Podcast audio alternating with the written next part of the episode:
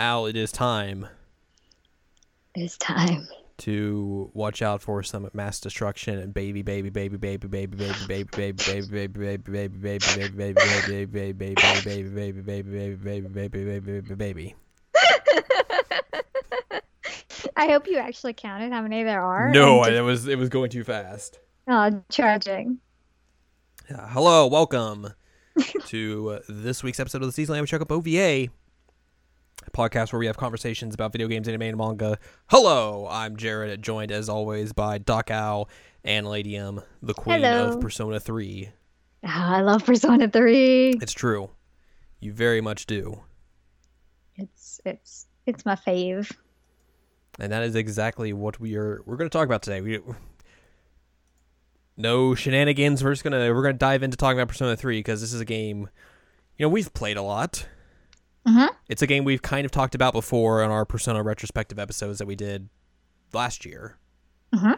But uh not to a deep dive as as we're going to today, which for the most part was spurned just because like I randomly decided to play FES again. Yep. I'm gonna say that it's because you've been playing Dancing Moon Night. That's probably partial part of it, and also partially because of the skip we learned, Oh right, the skip. Which is very very strange that that's a thing in It FES, in FES specifically. Like it doesn't work in any of the other versions of the game, but uh, we'll talk about that in a little bit. But yeah, we're gonna talk about Persona Three, and uh, boy, some of those versions of Persona Three are, let's just say, rough. Which I mean, everyone kind of understands that like the various versions of Persona 3 are pretty different in style. Like Vanilla and FES are, you know, the console versions. They have like all the animations, the cutscenes, and all of that sort of stuff. And then Portable, which was released on the PSP, has its own different style, which is more visual novel. You get the dual protagonist, and for the most part, it's mainly modeled after Persona 4 in terms of mm-hmm. mechanics and all that. All that. So you get different versions of the game, and that's become a hotly contested issue about you know which is the version to play. And I think through our discussions that we've had while playing through FES, as and we've played through Portable a lot, uh, we have come to a agreement on the definitive version to play, and it doesn't necessarily boil down to just like oh well one of them lets you control the party and the other doesn't. I mean that no, is it's not just that. that is a factor, but I believe when most people look at like FES and Vanilla versus Portable, that's the only thing they look to. But there are way more things to look at than just that in comparison to these games. Or these versions of this game, I should say. Agree. But uh yeah, we're, let's let's dive into dive into Persona 3. It's a game that is well over 10 years old. Yeah, I realized that um, because I remember that I harassed. Uh, this was before I worked at GameStop, and I was harassing local GameStop employees because, um, and I was just reading this on the Wikipedia, and I didn't realize that that was why it happened. But it originally had a release date of um, like July 2007. Mhm. So that was um, like I guess I went into college as a sophomore, so my junior year of college. Um, and so I went in July. I was like, I want this game. Give me this game. And they're like, we don't have that game. It got delayed. And it got delayed until apparently August. So a month later. And so I kept going in like every week, like, give me this game. Give me, give me this game. Give me, give me the game. And so um, that's actually how I ended up getting my job. Thanks, Persona 3 yeah, they just got used to me because I kept going in because of Persona 3. so that's why I got hired there. So yeah, this game originally came out on July 13th, 2006. So we are very quickly this uh, next Friday will be the 12 year anniversary of this game. Oh, convenient. But this is this is of course this is vanilla P3. Right, Uh, right, right. August 14th, 2007 like Al just mentioned in the United States, February 29th, 2008 in Europe, and March 6th, 2008 in Australia, which also gives an idea of how weird Atlus's like publishing was for overseas games. Mm-hmm. because you know Atlus published it in Japan, Atlus USA published it in North America, Koei published it in Europe, THQ published it in Australia, the toy headquarters. God. And then a company called Ghostlight published the PSP version in Europe.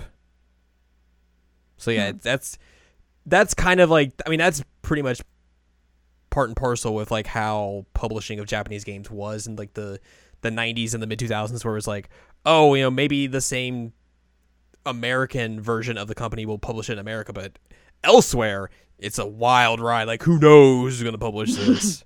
I mean that still happens today. Like um Persona 5 was published in like Europe by Deep Silver. Yeah. so that's not something that's necessarily gone away. Uh, Persona 3 did get an update, which they kind of called the director's cut of it, called Persona 3 FES, which released in Japan on April 19th, 2007. So less than a year later, this version came out, which is kind of surprising. Uh, also, less than a year later, it came to North America on April 22nd, 2008. It hit Europe a few months later on October 17, 2008, Australia on November 13th, 2008, and then once again in North America on April 10th, 2012 on PSN, and in Europe on February 12th, 2014 on PSN. And then Portable came out on the PSP in Japan on November 1st, 2009, so a couple of years after the fact. In North America on July 6th, 2010, and in Europe on April 28th, 2011. So, um, it should be said that I have purchased Vanilla Persona 3. Uh, I purchased FES when it came out. I purchased Portable when it came out. Mhm. And then I repurchased Portable on my Vita. So the only version of this that I really haven't purchased is the digital copy of FES. Yeah, I, I bought FES in 2012. hmm well after the fact. Uh, I mean, this was like right after I got like I got into Giant Bomb's and Endurance Runner Persona 4, so I was like, I, I should play Persona 3 because I have PS2 still. So I bought that. Uh, I bought Portable Digital on the Vita, and then also bought FES Digital on PS3 because I think it was like cheap one day. I was like, oh, I'll buy this just just for posterity's sake. But I've never played Vanilla. I, I I did that. Let me let me do some math really quick. Let's do some math. A strong suit of this podcast where we are both very much in, into maths. Humanities. humanities majors really love the math. Okay, so I just mathed it out, and between all the versions, I've put in over 500 hours into Persona 3. Yeah, that makes sense. Yeah.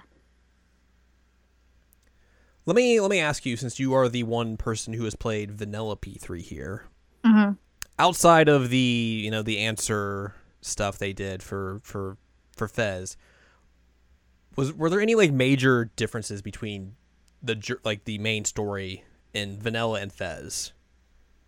Um, not in the main story. Like there are certain scenes that are added, like um the whole Chidori thing. Um, like it if you talk to Junpei a few times, then you get like the Chidori scene in like the end of the game. Right. that that didn't happen. Mhm. None of that was there. Um, I'm trying to remember what else was added, but in terms of like quality of life and gameplay and like main story bits, it was all the same. The answer was like the biggest thing that they added in. Didn't it add like a few Um, more personas, maybe? I think they added in more personas and um I think maybe the fusion spells were new, but I can't remember. Let's see. Live uh live googling. It's Also, something we have totally done on this podcast. What? No, not us. We're always a thousand percent prepared for all the time stuff. All always. Um, Because I know I think you can bring in like save data from Vanilla into FES, like which com- I did. like, like compendium stuff and all that, uh, all that sort of jazz. So Yeah, that's what I did on this one. Was um, when we replayed through it, I had um, vanilla save file that I brought into FES, and it basically had like all my stats super decent, and like I had a, I had some compendium, but now I'm at like seventy five percent compendium complete ridiculous. thing. Um, yeah, some personas have different stats and abilities. Uh, Shrine and Tired system were changed. But I guess for the most part, like it's not like a, nothing game changing, except Yeah, for the except for the answer, really. Yeah. Um it, it was it was a lot of like minor stuff. Um like this one says that like some of the skills were changed like what level you get them and but like you wouldn't really notice that unless you'd played them recently. Right. Um so, you know, whatevs. I feel like going back to FES, Okay. like how we did, it was very eye opening. Because I guess my nostalgia, which is weird to say for FES, or like just how I remembered playing it back in 2012,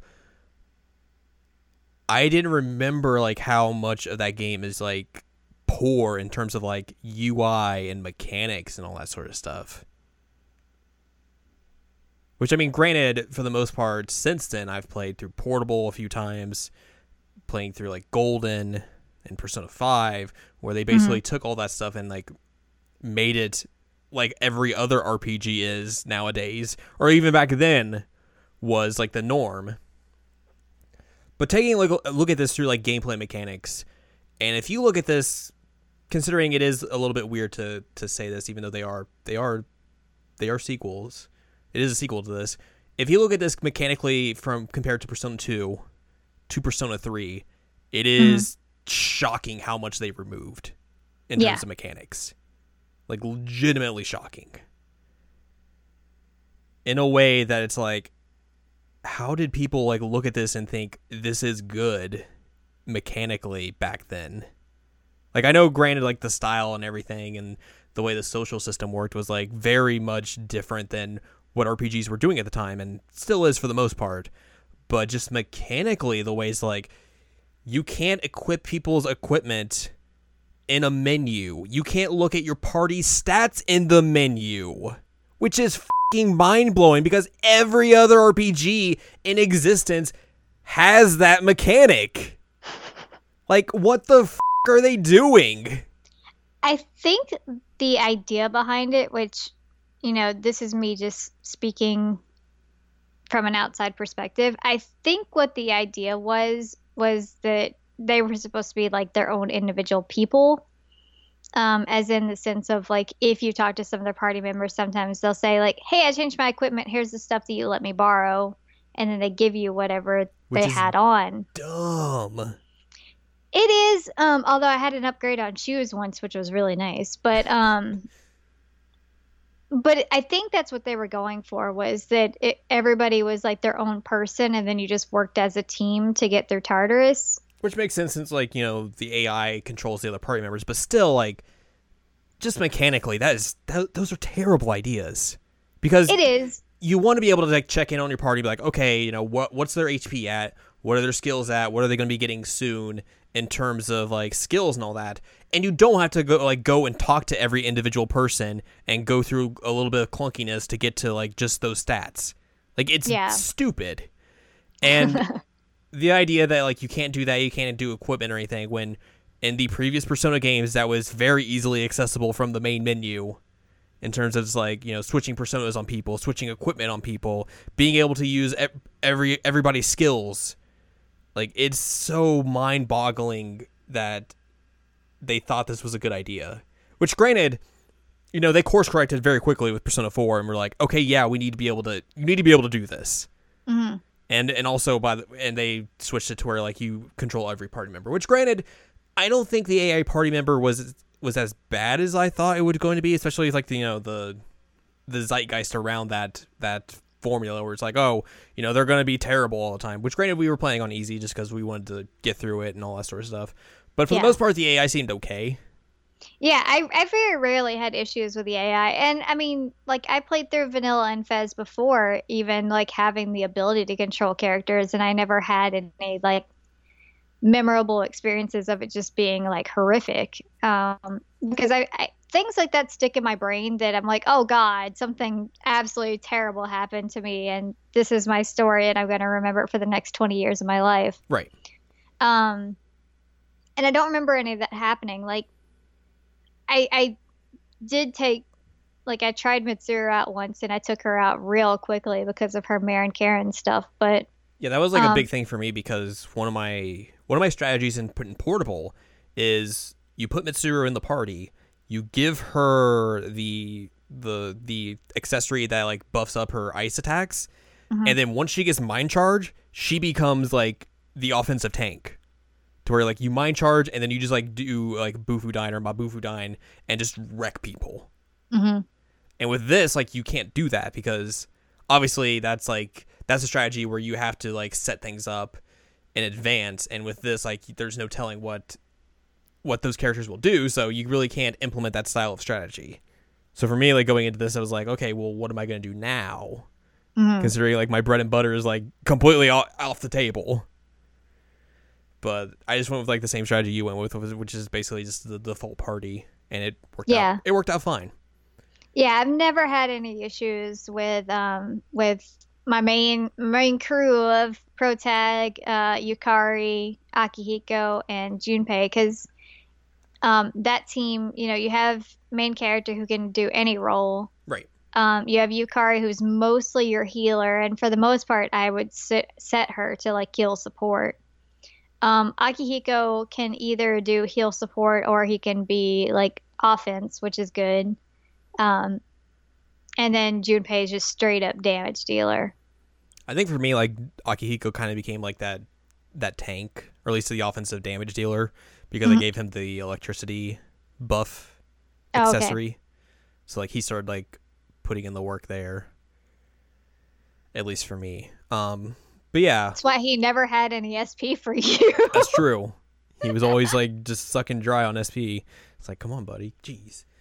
But yeah, I think that was that was probably the biggest surprise outside of, like just the the lack of mechanics was that like the AI was was fine for the most part. I mean, it's not it's not the way I would play that game. But if if that's if you're playing the console version, like it's not as bad as you think.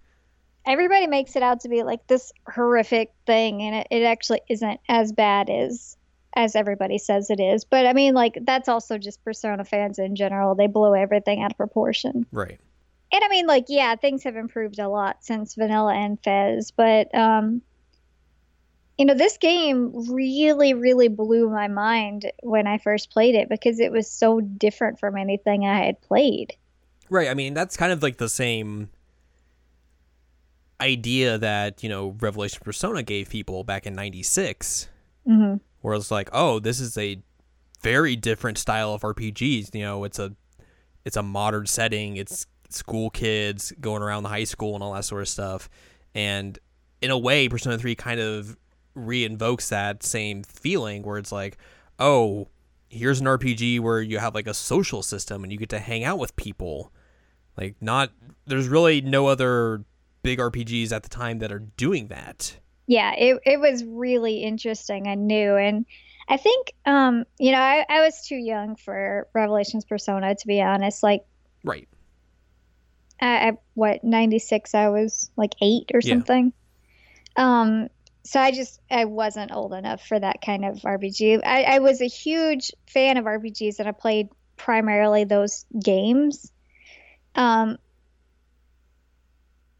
but it I read an article in like a game magazine in 2007, and like it it talked about Persona 3 and what it was going to be like, and had like this beautiful ad in it and I'm like, okay, I'm sold. I want this game.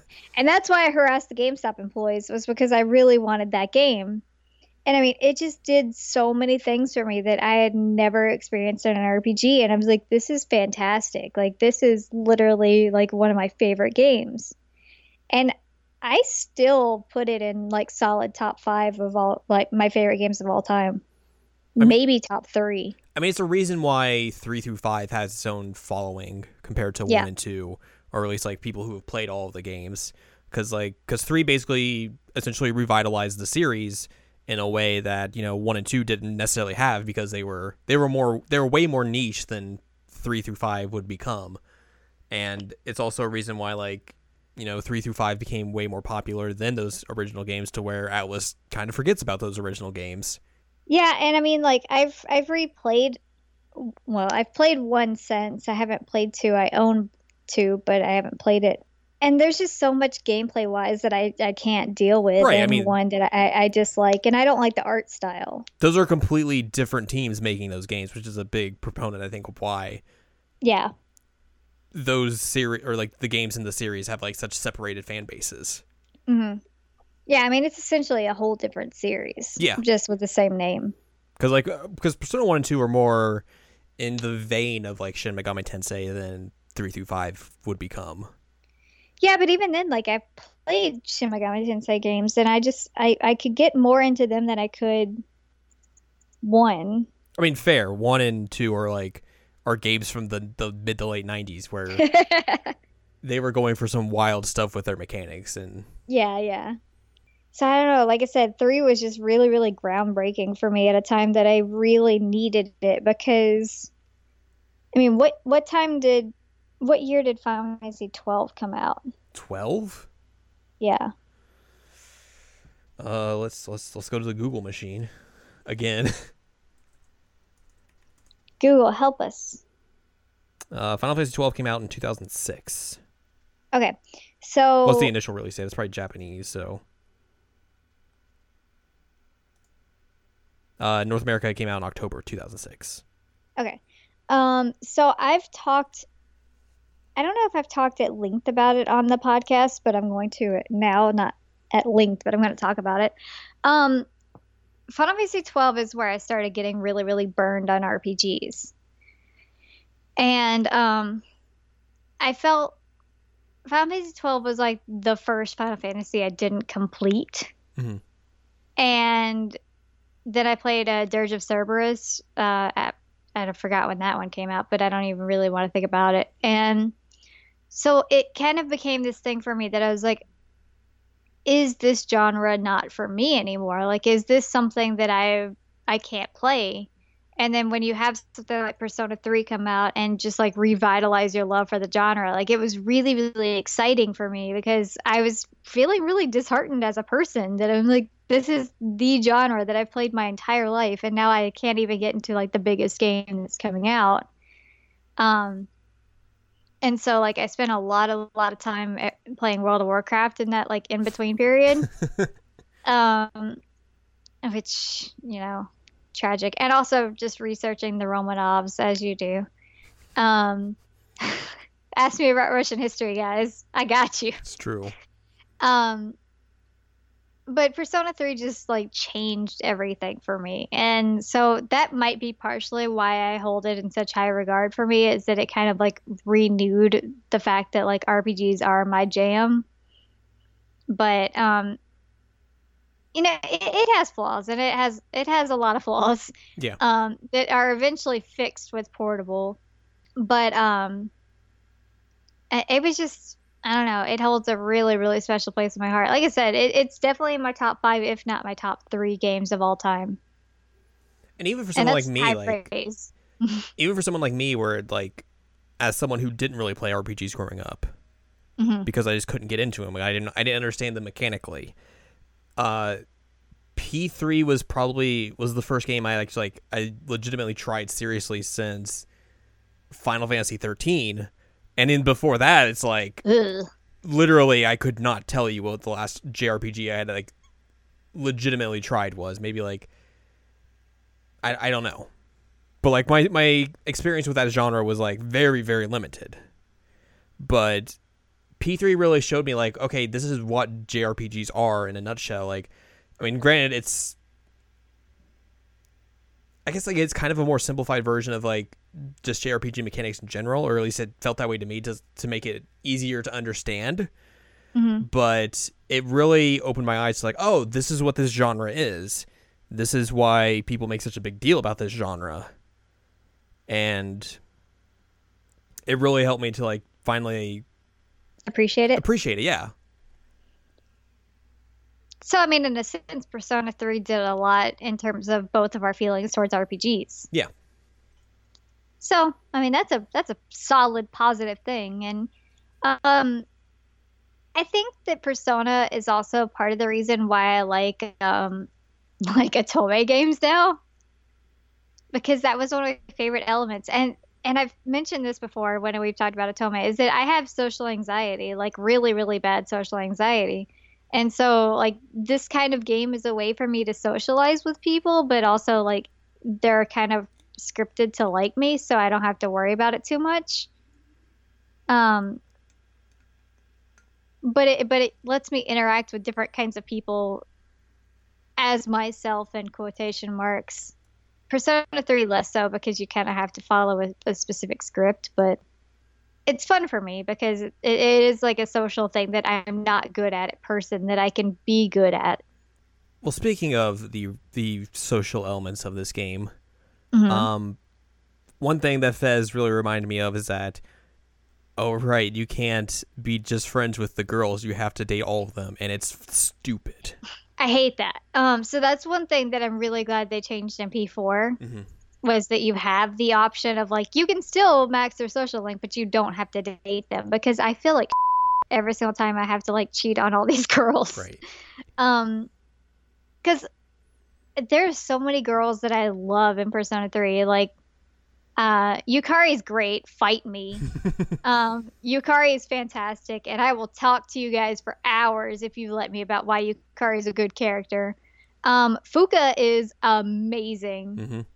Like straight up one of the best girls. Um, Chihiro is awesome. I really love her. She was actually the first one I ever dated when I played this game because I was like, hey, look, it's like me. I'm gonna date her. Um, so she's great. Um, I I never actually have dated Yuko. I've never actually maxed her link because I get bored with her. She seemed and, like playing through this. It really made made it seem like she is she is written very generically. Which, granted, yeah. Knowing who the director of this game is is not surprising, but yeah, it just yeah, it's it just all of her dialogue felt fake and generic in a way that was like. Eh. But like Yukari and Fuuka don't come off like that. Yeah, but I think it, I think that's a that's a problem just with like the social this the the um the social link uh, specific characters in general. Yeah, well, like the non-party Chihiro's members is good. Um, and I like uh, I mean like Bebe's in this, and he is one of the the goats of but, social links. But there's hits and misses. That's true. Yeah. Um, like we talked about how the the Kaz social link is pretty terrible at times. It's pretty much toxic masculinity in a nutshell. And then there's Kenji. Kenji f- sucks. He is. He's he might be the worst character in all of Persona.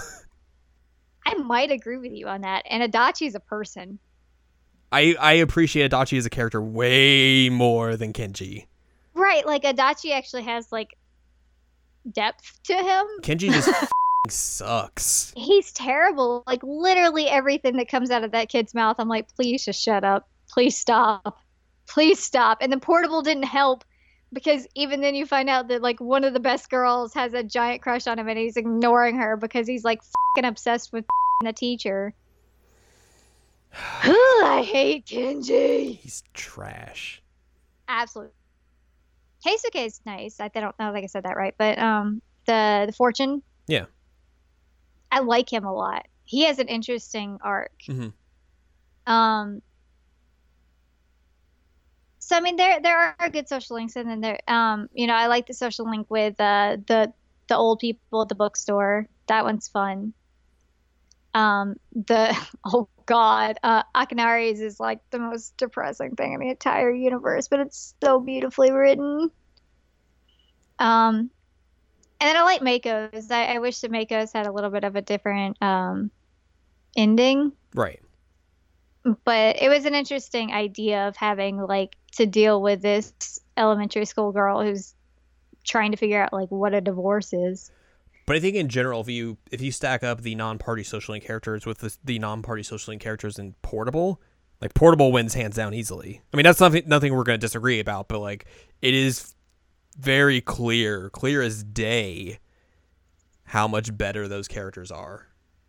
And even like, granted, it gives you it gives you the opportunity to to social link with the boy party members as well, which is something that mm-hmm. you know the original game should have done anyways. It should have. Like, can you imagine if we had gotten Junpei instead of Kenji? Like you you mentioned this when we were playing through the game. Like they easily could have done this where Junpei is the social link, and then Kenji just shows up as like one of Junpei's buddies every now and then. Because it it talks about it all the time that they're friends. Right. Exactly. Like, they keep saying that they're friends, and so it's like okay, like we could have had Junpei and then Kenji's just there and they're like, aha, it's it's this guy. He sucks. He's around, but he, he sucks.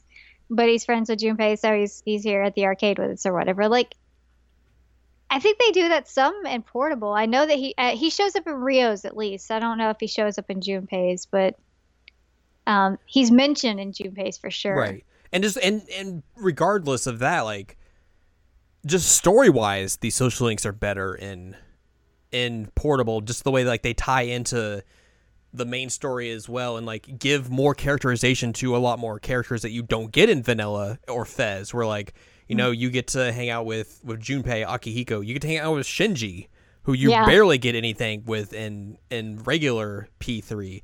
Uh, you yeah, get a, Portable really fle- like fleshes him out, and you get to social link with Ryoji.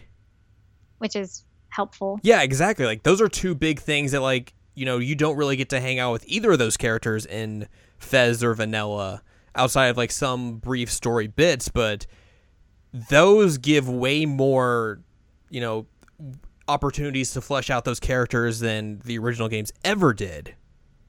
And it's way more impactful for the main story as well to have like, oh, you know these characters better, so when you know the bad things happen to those characters, you are more you're going to be more emotionally impacted by them than in you know the original games.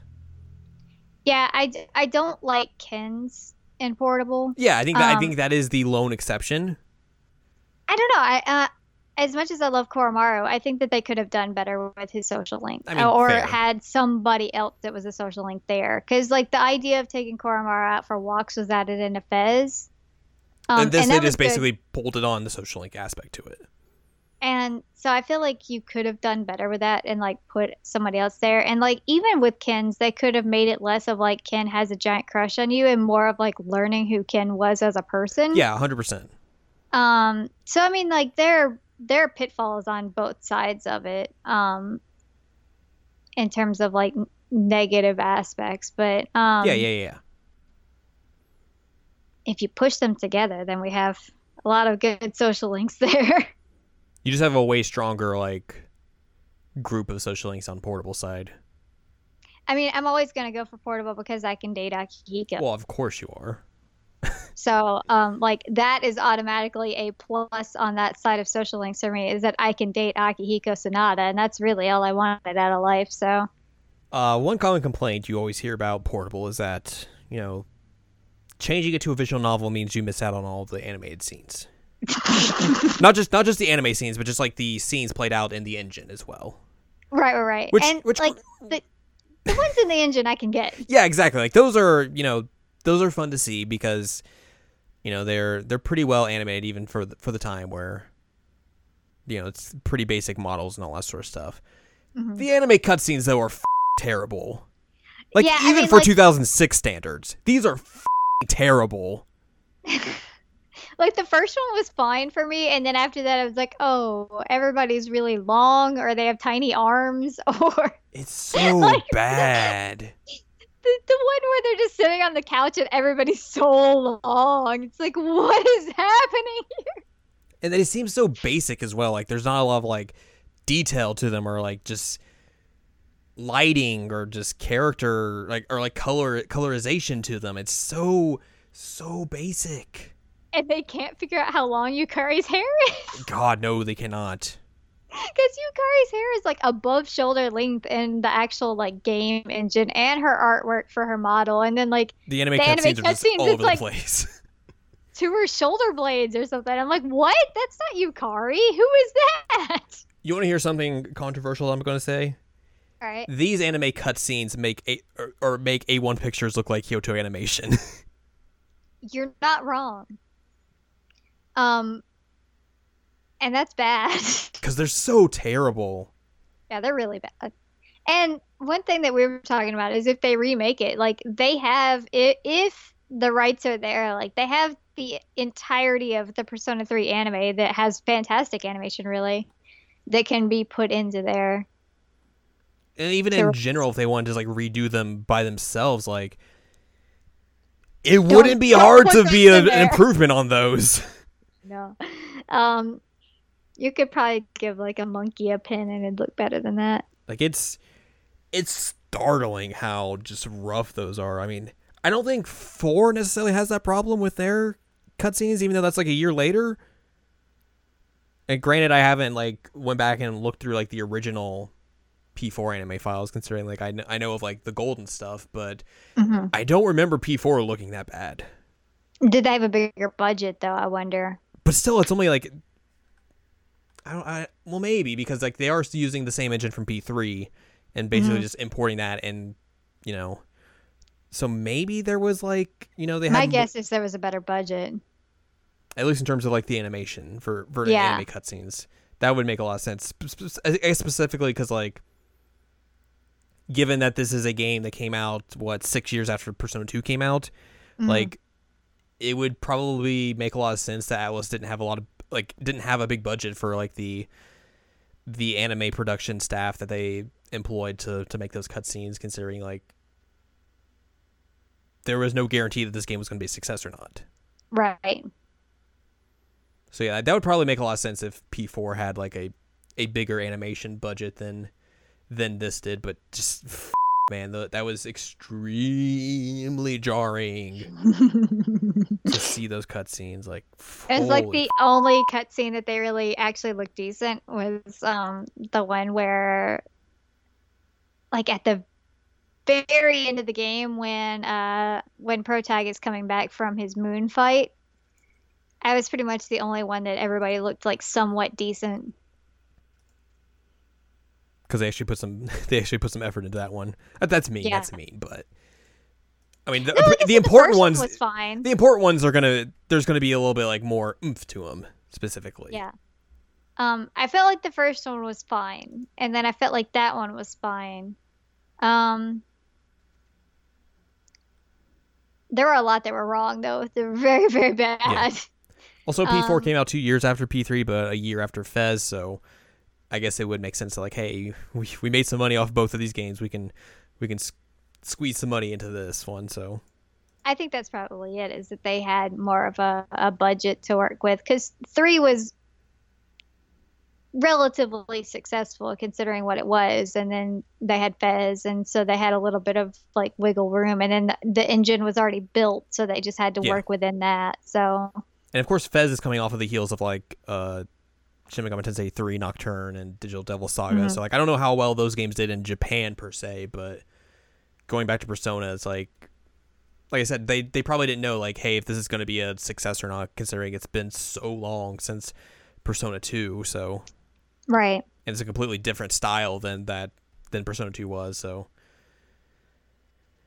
but yeah, this, if there's ever a thing to like, hey, you know, we made the call for this in the the dancing episode. We're like, hey, we, they should really remake P3 now that they've they've redone these these these models, which which those models look great compared to what the game looks like now. So like it night and day. This game a remake of P3 would be phenomenal, but in terms of things that really should be addressed if they do a remake, it's those anime cutscenes, like first and foremost. Uh, because, like you said, like the actual in-game cutscenes weren't bad. I mean, they're like. They're they're dated because it was made in 2006, but or released in 2006, but like they don't look bad. No, Um, you're right. The dancing ones look better by miles. Um, but it's two like generations of hardware that have, that have that have advanced in technology to where like they can make the the models look very very good and not just like two feet tall. Right. they're they're not like chibiified, basically. Yeah, Um, we actually can see Fuuka strings. it's true. But yeah, I mean, it, it, it the cutscenes were bad. But I think really in terms of that, like that's that's about like the biggest criticisms I have going back to P3. It's in terms of like the consoleized versions of P3. Mhm. But uh like we said at the offset of this that there was a weird reason why I went back to this and it was because I think a few months back someone posted on Reddit or something that like, "Hey, if you're playing through FES, there's a way to skip the Nyx battle."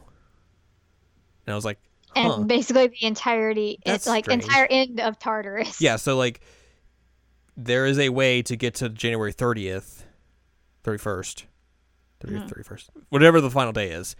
And if you do a specific thing, you skip all of the final of the final Tartarus battles with Strega and of Nyx entirely, and you just zoom to March third. Yep. Because the game just sequence breaks, and it's. I was like, okay, I wonder, I wonder how well that works. And that kind of became like the the main antithesis of like why I played it, and I guess kind of like got you into into it as well to see like, okay, well, can we make this work? Spoiler alert: it works. It fantastic. totally works. So the the main crux of the skip is is that you build up Tana or President Tanaka's uh, social link to where like you pay him twice because you pay him three times in total to get his social link started. But if you leave him just standing there in uh, the mall throughout the entirety of the game and wait until the final day to go and pay him the final uh, fee for him, it starts his social link. And of course, if you leave him uh, there as well, he'll stay there for every single day, which means Yep. you can access him that day. So if you start the social link on that day, basically you go through the first part of that of the of the link, but then the game gets confused because obviously you have to go to the dark hour to go to the final Tartarus battle and to fight Strega and Nyx. But if you social link, you always skip the dark hour and you move to the next day. You go from Yep. Evening to morning. And that's basically what the game does. It, it just But follows the the morning is it three. yeah it follows the script like okay well you know i'm going to morning so obviously you did everything in the dark hour so you that means you completed the boss fight so you get to go to march 3rd and essentially you just sequence break the game and you get to beat the game as if like you never as if you fought and beat Nyx and all that sort of stuff so it really makes the end of the game very strange of like why is the main character falling asleep on Aegis's lap and being very tired when all he did was just hang out with Ta- Tanaka a few months prior? Clearly, Tanaka just worked him till he was exhausted. It's true. It must that must be it. It's a it's a it's a very strange thing. Also, it's it is also a skip that's only in FES. So if you try it in vanilla, it doesn't work because Tanaka is a daytime uh, social link apparently in that. And then in portable, I guess like they they fixed that or like they just they made it so where that just doesn't happen. So you can't do it there.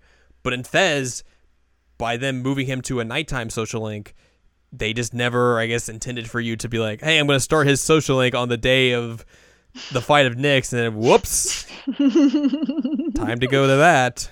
Time to go to the end of the game. It works.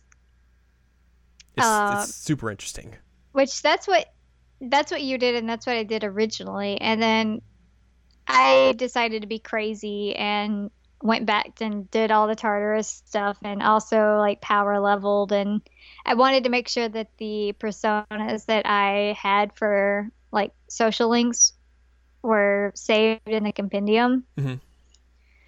So that was one of my main motivations. And then like I got to level 90 and I had Messiah and I had Helel and I had Satan and everything. I was like, you know what? This is fine. I'll just go up Tartarus. This this'll this'll work. And um it was it was disgusting because I beat Jin and Takaya in like maybe a round.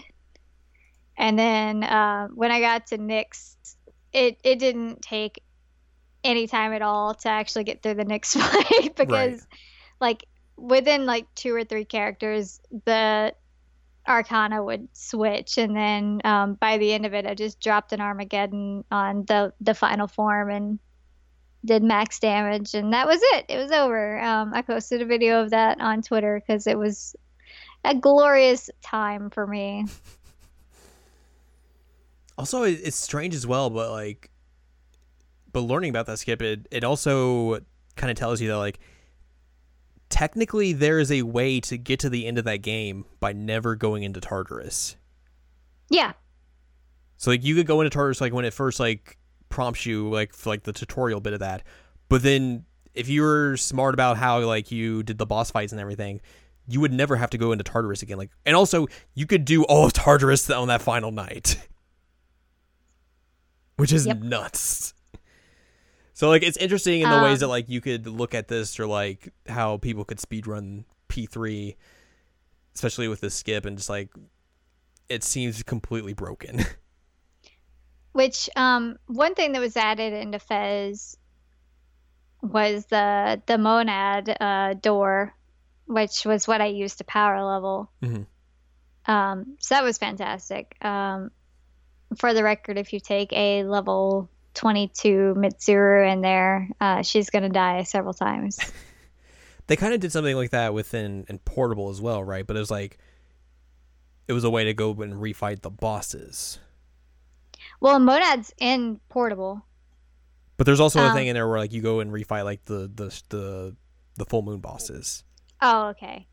Um, because I I've told you before that one of my my I have I have a quirk in certain games that I go ape and I'm just like, all right, how can I break this game as much as possible? And one of them was that I decided for some odd reason when I got Shinji that I was just gonna take him in a monad with uh with Fem C and uh I got him to level 99.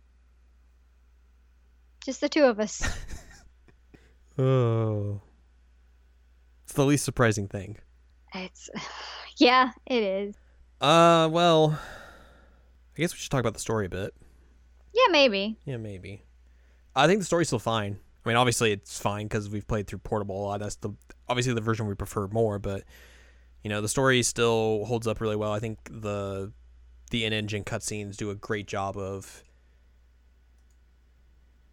giving more characterization and just like storytelling than sometimes the visual novel bits can have.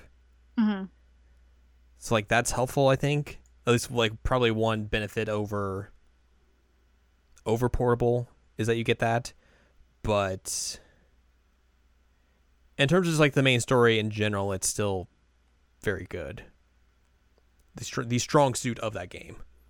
And um I mean just in general this game had a really good story and one thing that I was a little concerned about, I'll be completely real with you and I don't know that I even told you this when we were playing it, um is that I mean the game is the story is about like the acceptance of death. Right. And so I was a little little hesitant when I first started playing it because I'm like, I know what happens in this game, and I'm very worried that I'm going to get like upset about certain events. Um, because you know this, a lot of people don't. Um, I've been really avoiding a lot of media that has to do with like parental death. Mhm. Um, personal reasons, that kind of thing. Some of you know it. Most of you don't need to know it because I don't know you. Um, but I was worried going in because it was like, all right, so this game's all about death, and like that's always been a thing that I find find fascinating about this game. I Choked on my own spit again. You said you were going to do that. mm I did tell you, I get excited about Persona Three. Um, and so like that's one thing that I've always loved about this game was just like how it treated the whole idea of death. Um, because he's living with death inside of him essentially, and it's repeatedly characters having to deal with death of people um, that they they care about because you know Yukari's having to deal with her dad. Um, Protag has two dead parents. Mitsuru loses her parents. Akihiko's an orphan and has also lost his little sister. Um, Shinji is also an orphan, but dies himself. Ken is an orphan, and you know is having to deal with his mom's death and Shinji's death. Mm-hmm. And Koro is dealing with his master's death, and it's like everybody has death around them, and it's a really interesting thing that you know you have this like upbeat high school setting, but everything's dark. Well, I mean, like even like in the main intro of the game, like they're they're like, "Hey, Memento Mori, that's a thing. We are going to focus on this theme throughout this game." Like they they pretty much just straight up tell you that immediately. So like if you know what that means, you kind of have an idea of like, oh, this is where this is going to go. And I mean, like, well, and even something like as simple as the fact that like during the dark hour, normal people turn into coffins. right? Like that's death. Yeah. Um, and then you have like the the death of innocence in a sense with Strega. Mhm. Um, you know, we don't know their actual sorry, we don't know their actual like life story backgrounds. We know that they were like kids on the streets, so we don't know if they're also orphans Mhm. or if they were just like delinquents or what happened. But like they are their innocence is completely lost, and so that's kind of a death of yourself in a sense as well. So it's like literally everywhere in this game. Um, and I mean, like Junpei doesn't really have death in his family, but then he has Chidori. Um, and Fuuka also doesn't have any kind of real, like, personal death to deal with. Right. She just has like family issues. So it, it's it's a really intriguing concept to me that this entire story was just like surrounded by the concept of death. And again, I was a little worried going back and playing it now because of like everything that's happened to me in the past two years. But also, I just love this game. So it's like, all right, we'll power through it. If something bad happens, then, you know, I'll stop playing it Right. because I know what happens. I Yeah. know the story. I've played the game. Nothing's going to surprise you. Right. I've put a disgusting amount of my life into this game. Um, but it's it's just so well done. Mhm. And I love it. And it, it was really my first again RPG that it was so like thematic in that sense. You know, I, I'd mostly been playing like Final Fantasy games at that point, and I'd played like um you know, Wild Arms was a series that I was really into, and I, I guess Kingdom Hearts. But um, Shadow you know, Hearts. it Shadow. Well, yes, that's another game that has a lot to do with death. yeah. And you know that's interesting that like Shadow Hearts is one of my favorite series as well, and it's it's a lot about acceptance of death as well. hmm Um, and huh, same could be said about Final Fantasy X too. It's true. I'm finding a trend here. Thanks, Jared. Yeah, you're welcome. That's what I'm here for. The uh, So I don't the, the realization that Al's goth. Oh my god. I am Chidori. I am the gothic Lolita with the freaking dagger through the head. um, or, you know, um, have to wear the super goth middle school outfit from Love Live. Yes. That's a reference I wouldn't have got a few months ago. Yes. so um but yeah it, it just really left an impact and uh, one thing that i have mentioned for many many years is that um, eventually when i have the money uh, i would really like to have a persona 3 tattoo. But i have yet to find uh, the money to do so. Yeah. so um, this game just really really stuck with me in a way that a lot of games don't.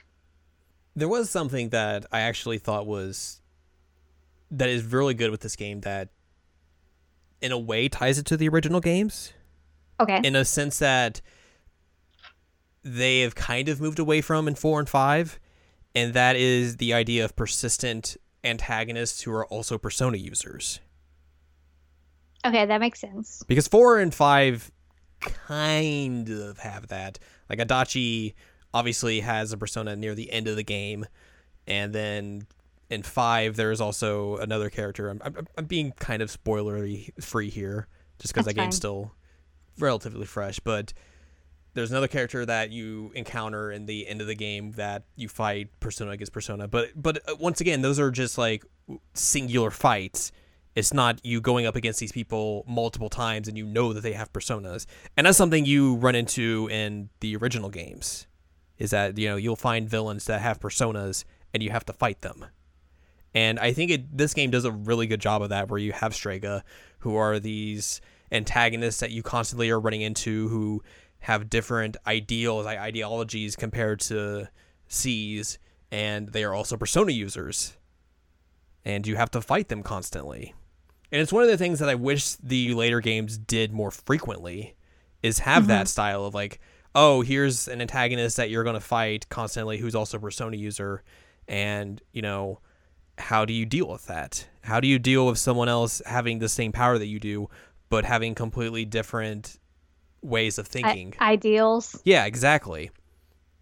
And then, like, I get like why they kind of like go in the route of like, oh, the big baddie is like a god type figure in three through five, but that style of idea of like persona users going up against persona users is very intriguing to me. And I Mhm. think done right, it can be done very, very well. And I think, you know, the original games do it in a way that makes a lot of sense. But post three with Strega, they really go away with it, go away from it, and it's it's it's a bummer. Like they should do Yeah. more of that. And I mean, honestly, the way that they set it up is that like Strega tends to be your ultimate villain for most of three. hmm And even up to the point that you get to Nyx avatar, like you're still fighting through them.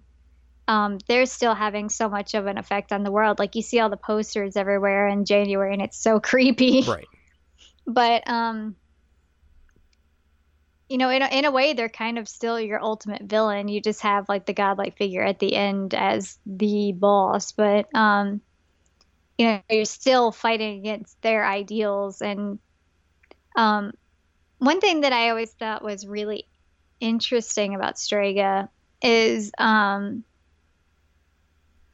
you have Takaya who doesn't summon his persona in any way that the other guys do.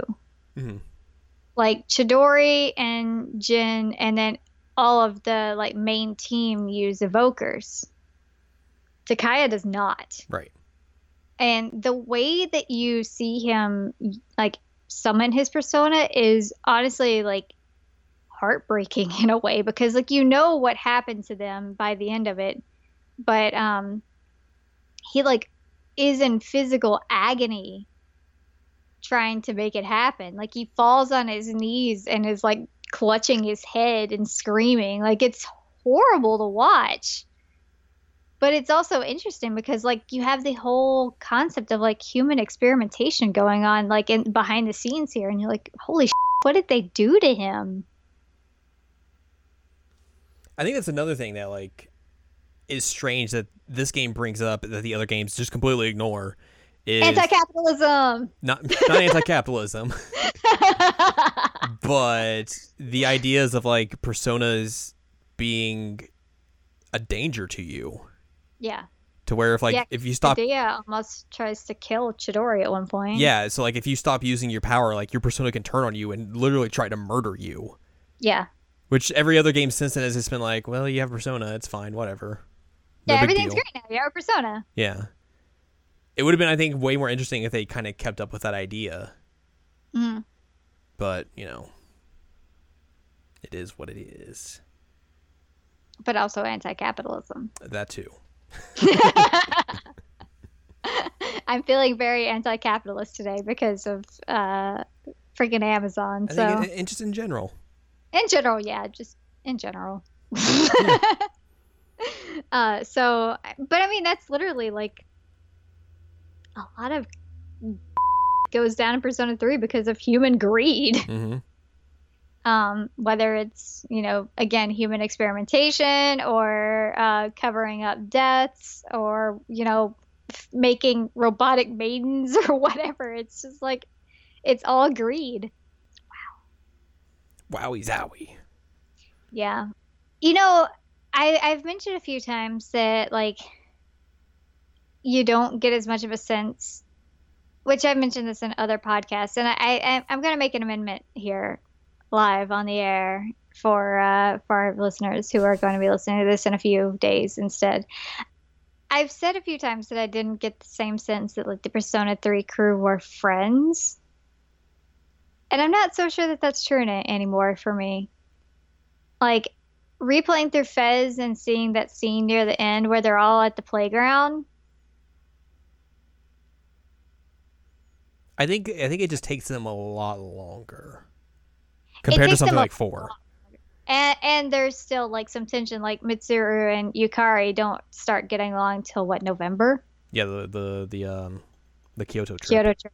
hmm Um it does take them a lot longer and you know they they don't hold up to it like as much as the P4 crew does. Like they they grow apart and they do different things and so they don't see each other as much, but um you know that might be partially because by the time that you get to the the fighting games like the P3 crew they're solidly adults. Yeah.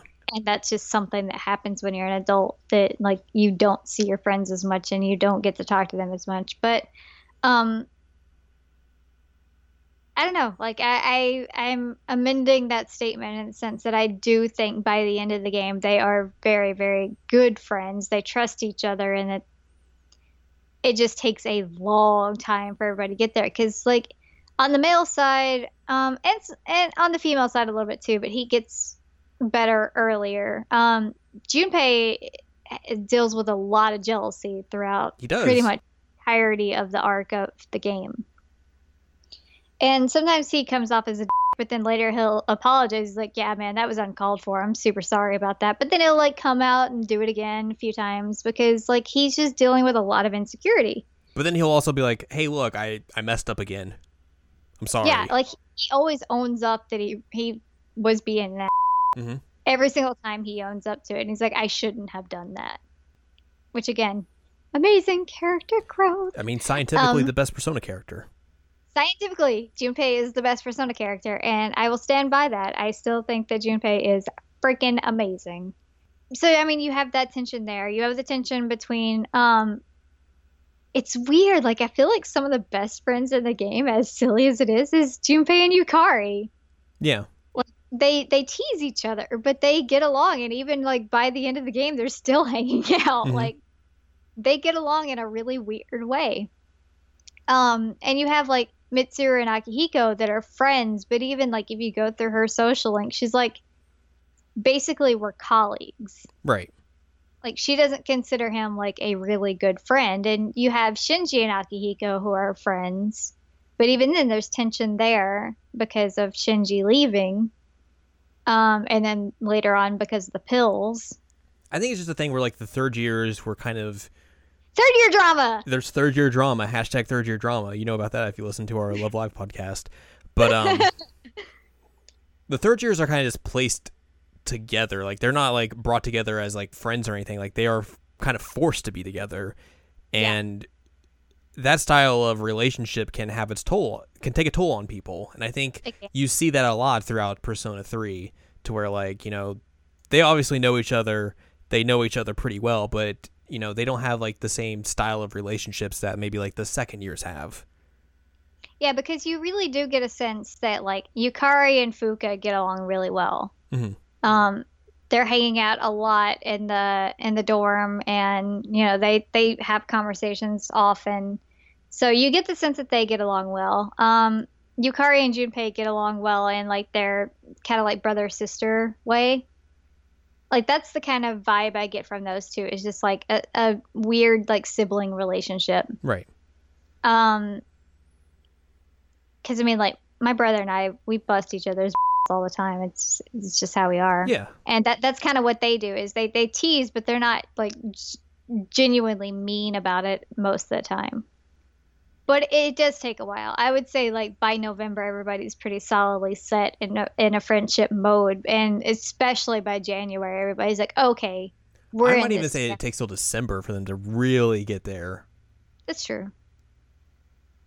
But um i still will amend the fact that i've said that they weren't as much friends as as the p4 crew because it just doesn't happen as quickly for them. Right.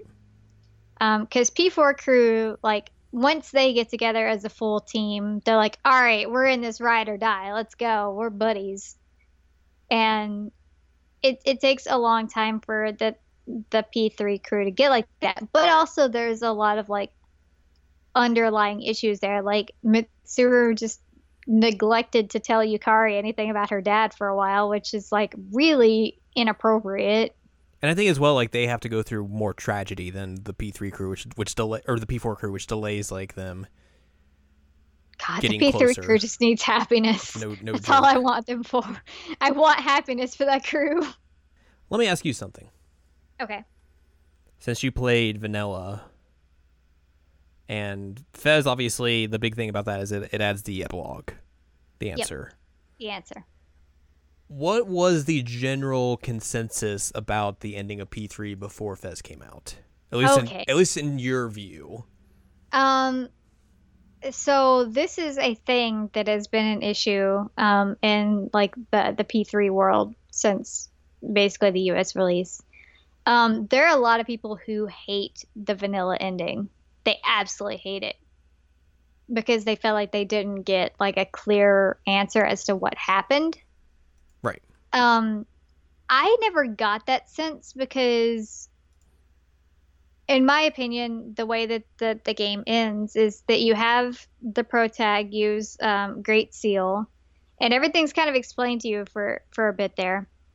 Not in the depth that you get later with the answer, but it, it's explained that you know this is essentially going to end your life. Um, you go down to one HP after you use the Great Seal he comes back and then um, the way that I interpreted it, interpreted, I can't say. Interpreted it. There you go. The way that I did that was that Protag should have died there. Period. Mhm. But because of the promise that they made to meet on graduation day, like Protag's body is like hanging on by a thread, saying like we're gonna make it to that promise. We're gonna do this, and that's why he just progressively gets worse by the time that he gets there. And like by the time you're talking to people like three, three, three, four, they're like, "Uh, you look like dude. Like, do you need a nap? Like, are you sick? Are you okay?" Um, and then it's different for the um, the lady pro tag, but for the original pro tag in vanilla, the way the story goes is that essentially he's with Aigis and he closes his eyes, then everybody appears. So he basically dies before everybody arrived, Mhm. or as they're arriving. So he he held on to his promise, but you know that's all his body could do. And so that was how i interpreted it. Um and i felt like that was really good because again as a game that's always dealing with death like that was his way of dealing with it is that he could not accept his own death until he kept his promise to his friends. Mhm. after that he's like okay i'm good. I can do what i need to do now but a lot of people said that it was very unclear that they didn't realize that he died and that you know there, there was no understanding that like he actually sealed Nyx. It's like, what do you think the great seal move was about? Did you just like skip through that? Like what what happened? But there is a lot a lot of anger about that ending. And there has been since P3 launched. Mhm.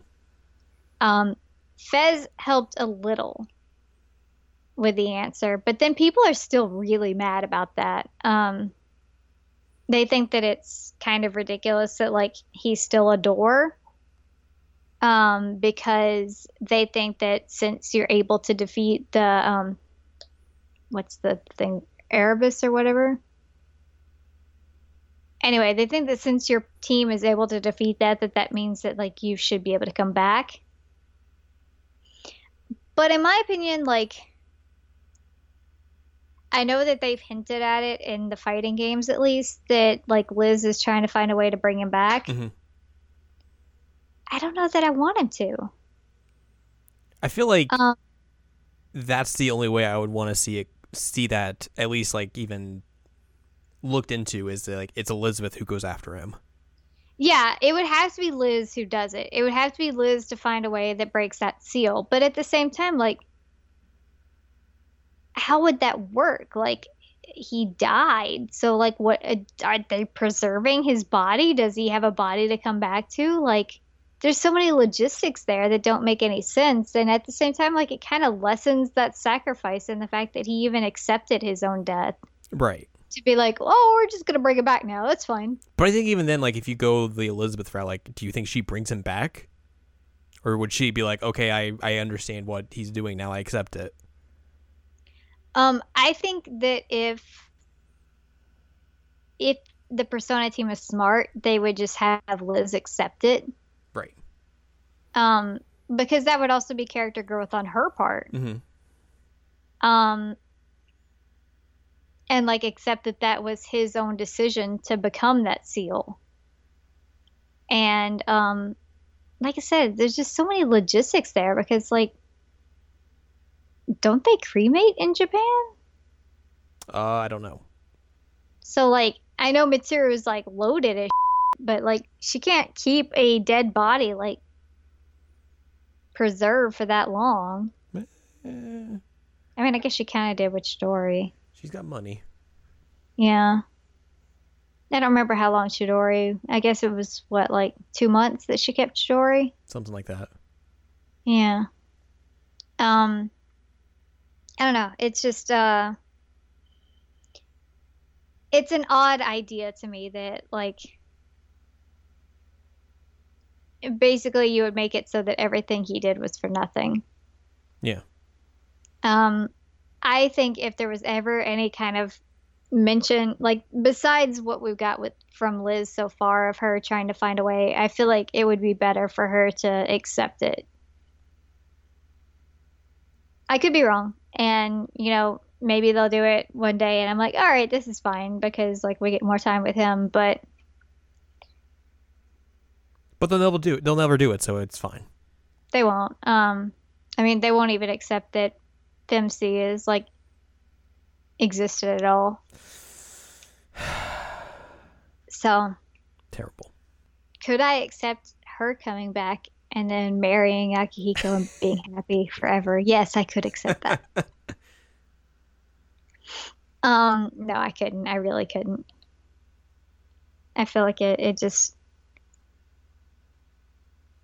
it really would cheapen the entire ending of three and portable if like everything that they worked for was just like, oh, well, it can be undone now. Like Yeah.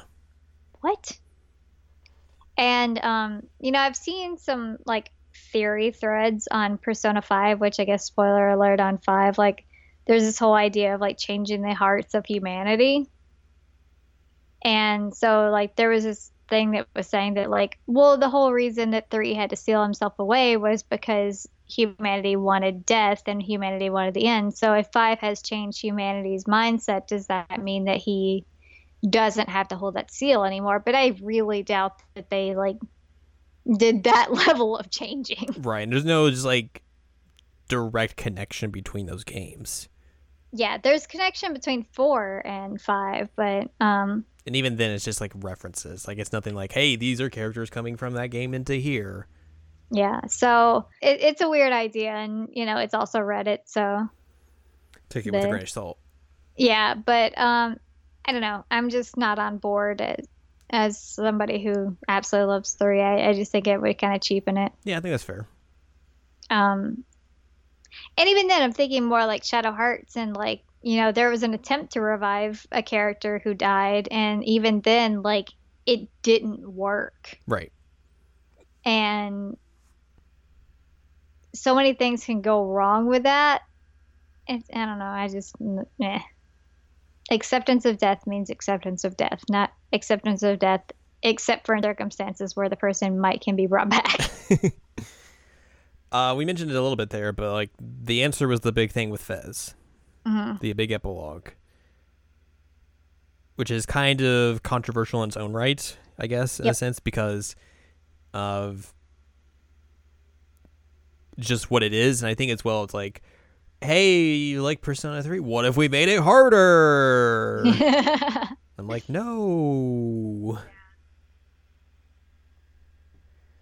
That's the thing where like I have I've attempted to go through the answer and every time I've gone through it, like I've just not had fun. Like that I've gone through it once. that increase in difficulty just does it for me. I'm just like I don't want to bother with this. Yeah, I, I've done it once all the way through.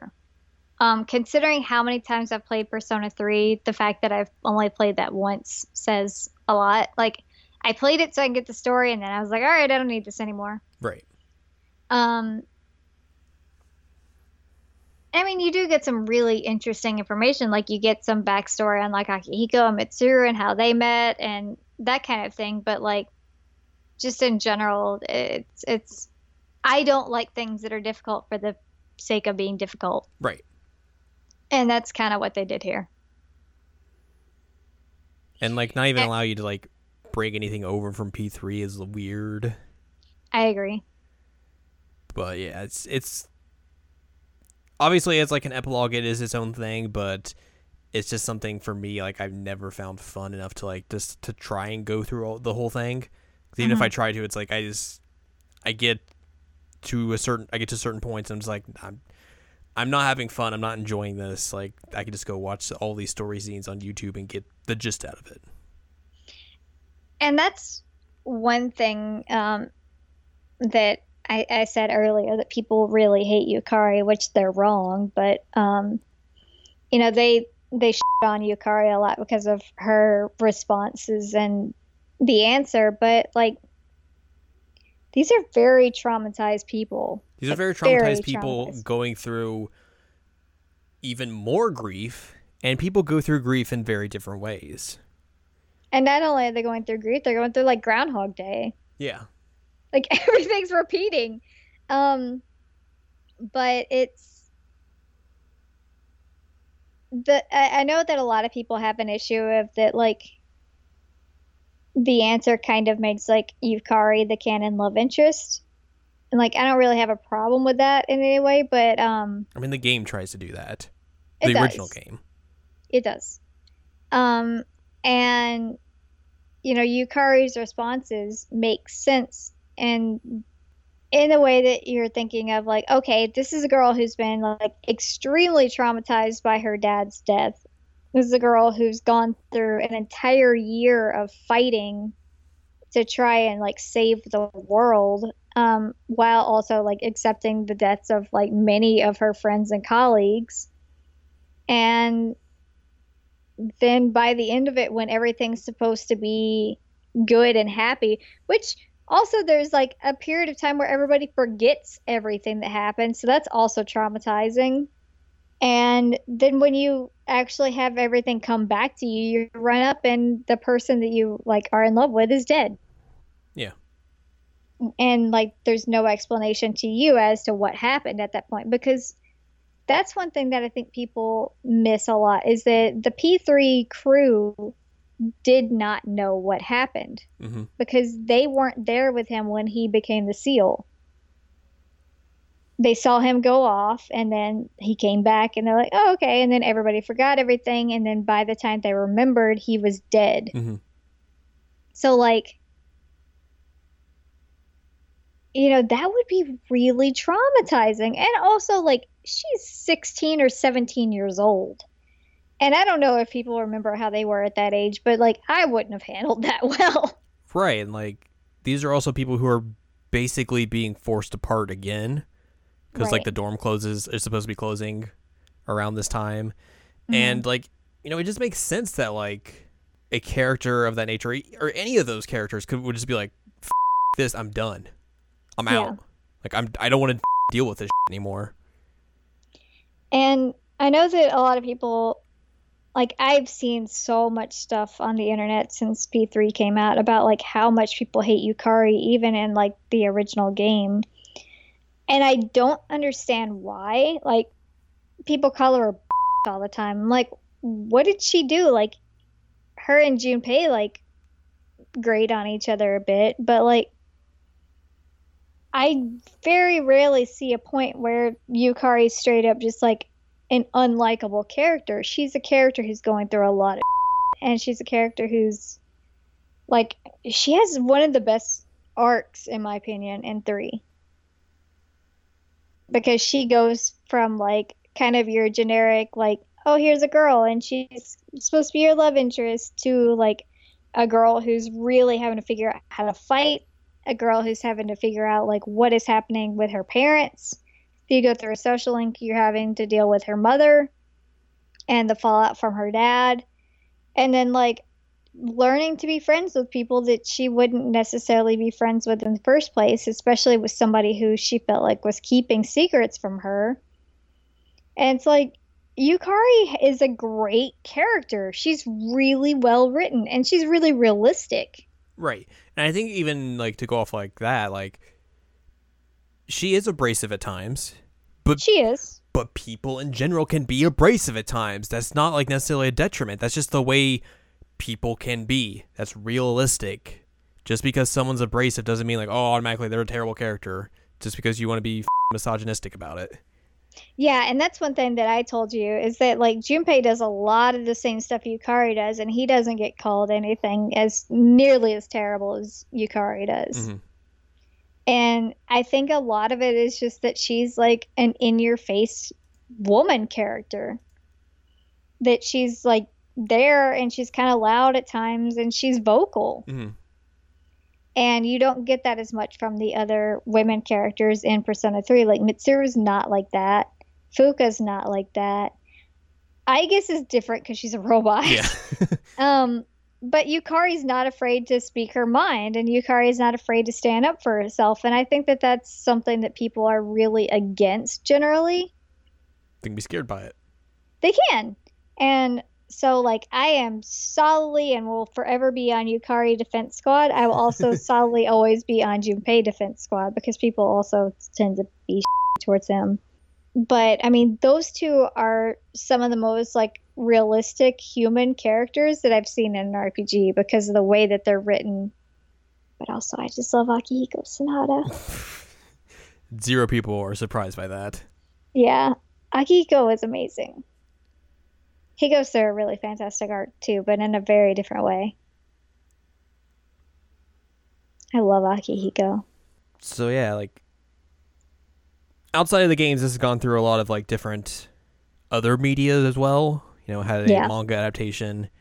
Uh, there was the sort of kind of tie-in to Persona Trinity Soul, which really isn't much of a tie-in. It's just like, hey, we put Akihiko in here for some reason, Yeah, and it's kind of set around that time period. Uh, I think the big thing obviously was the the films they got yep, for film adaptations.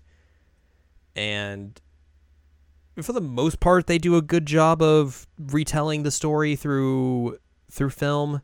Obviously it's it's hard to to tell a 50 plus hour RPG in just four films.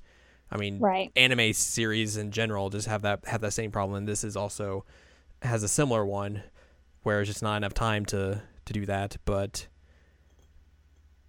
for the most part they do a good job i think the fourth film kind of falls flat compared to the other three I agree.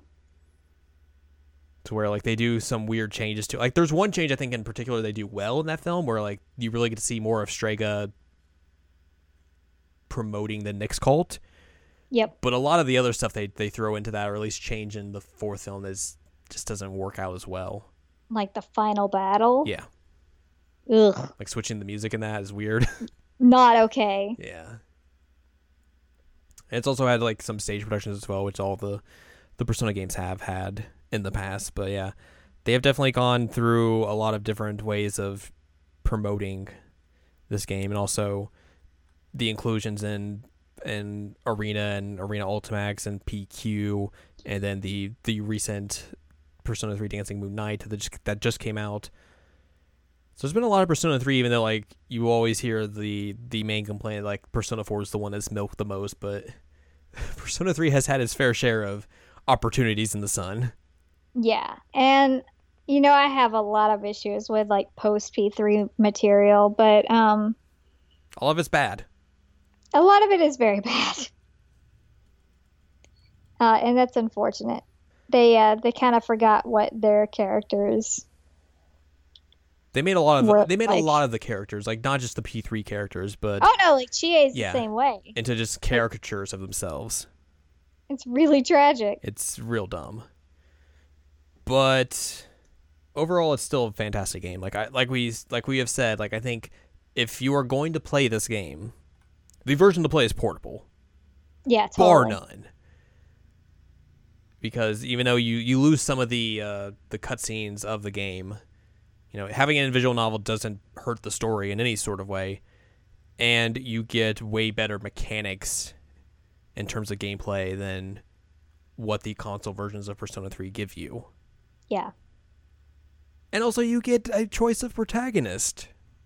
which is nice, and it it gives you a whole different perspective on the story because like it's not something that you said you get all the different um like social links that have to do with the main characters in your actual party, which Mhm. is fantastic. You learn a lot more about them. Um, you said Shinji, like you don't really learn anything about him for the most part in the original game, and then when you hang out with him and potentially date him and potentially save him, which the cutscene makes that make zero sense. Um, well, because he's shot in the back. He shot in the front and the back. Well, he's shot in the leg first, and then he's shot in the back when he protects Ken. Okay, yeah. Well, And So, like, the pocket watch wouldn't do anything to protect him. yeah, but you could also like they could. There's ways you could change that. there are. Just just not have him get shot in the back. don't have him get shot in the back. It doesn't make a whole lot of sense. But, um, you know, whatever. It's the way things go sometimes. Um, but you do get to learn a lot more about him as a character, and um, you get to learn more about Akihiko and Junpei, uh, because you know Junpei in passing mentions in Persona Three that like his dad's an alcoholic, but when you actually like social link him, you learn a lot more about that, and it, Mhm. it's it adds more depth to him than he already had, which he has a lot of depth throughout the games. Also, you, Scientifically best character. scientifically best character. Also, you get to go to Inaba in the female route, You do. which is cool. You get to see baby uh, Tiny Yukiko. Yukiko, yeah. Vincent from Catherine's in the game. Yeah, even though they say it's not really him, but it's him. You can't lie to me. I know who that is. Uh, yeah, like I think it's just in general, just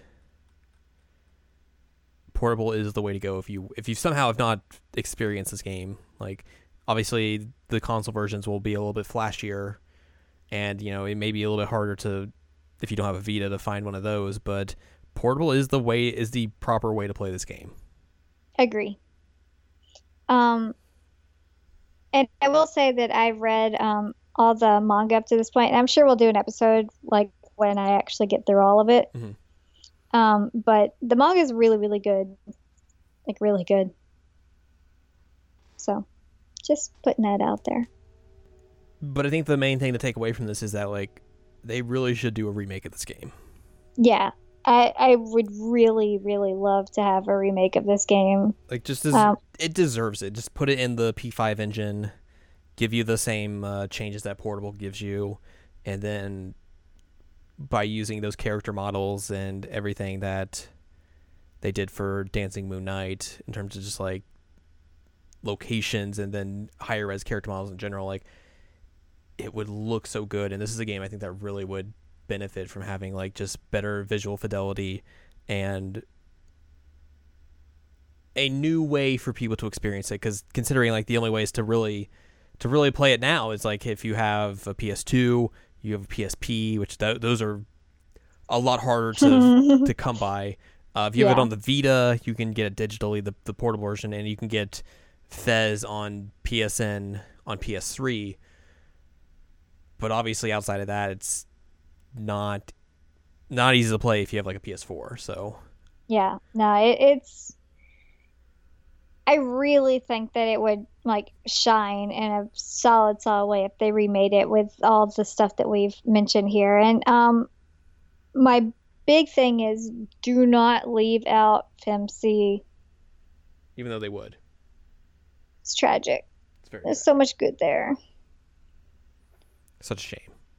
It is. Um but yeah, I love Persona 3 so much and like I know that I say that a lot and I say that a lot in general like no matter what topic we're talking about somehow I bring in Persona 3 into it. But it's just it changed a lot for me and it it, it has lasted in my brain as like this phenomenal game that uh whoa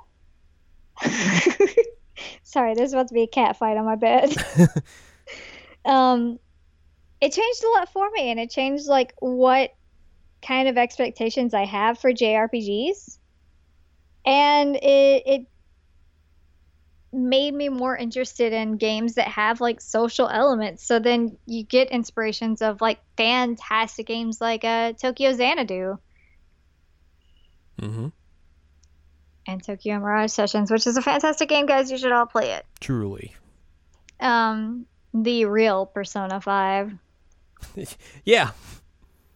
Yeah. So, uh, anyway, Persona 3 is fantastic. Um, I don't know what else to say. I just packed up like probably 20 Akihiko Sanada figurines the other day.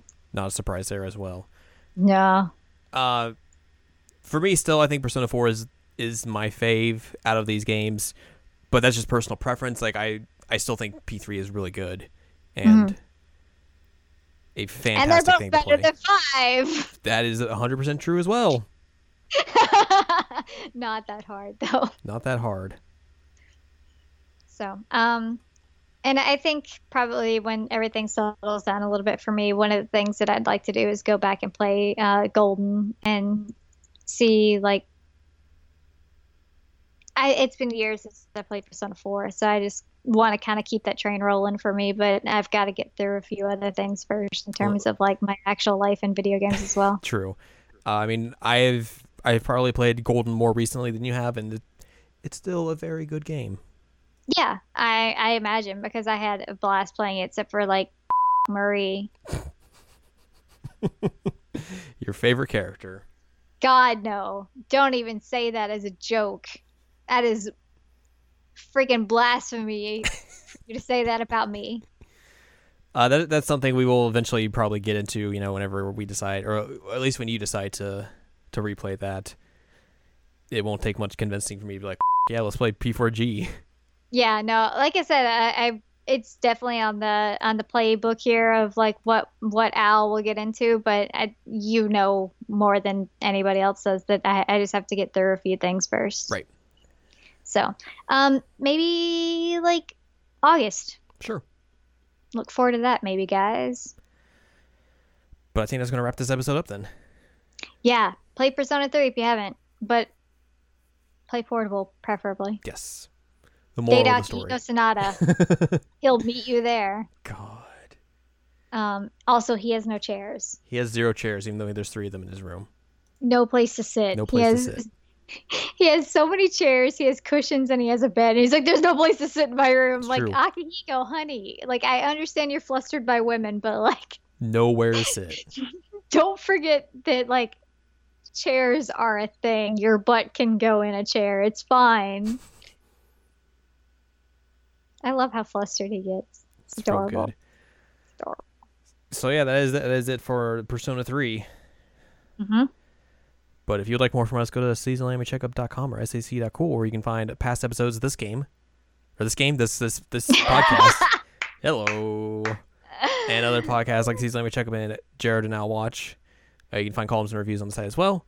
You can find more from Anladium at anladium.com. She has columns and reviews on her site as well. You can follow us on Twitter, twitter.com slash anime checkup, where we tweet. And you can support us on Patreon, patreon.com slash SACOVA if you would like to support our cool podcast that we do. Yay! Uh, next week we have something. Haven't come to an agreement on that yet, or just even decision on it, or Yeah, thought about haven't it. We haven't even thought about it. Um, I'm gonna try and get through this as otome, but I don't know if we want to do an otome, and you know I'll be traveling a bit, so we'll see how it goes. We'll figure something out though, yeah, something will happen, because that's what we do. and we have a list. We have a list, but uh, we'll we'll come up with something to to be good for you, and then yeah, you'll hear it and be like, "Wow, this is good." Yeah, and if it doesn't happen next week, look forward to the fact that there is another otome, and otome Queen will return. It's true.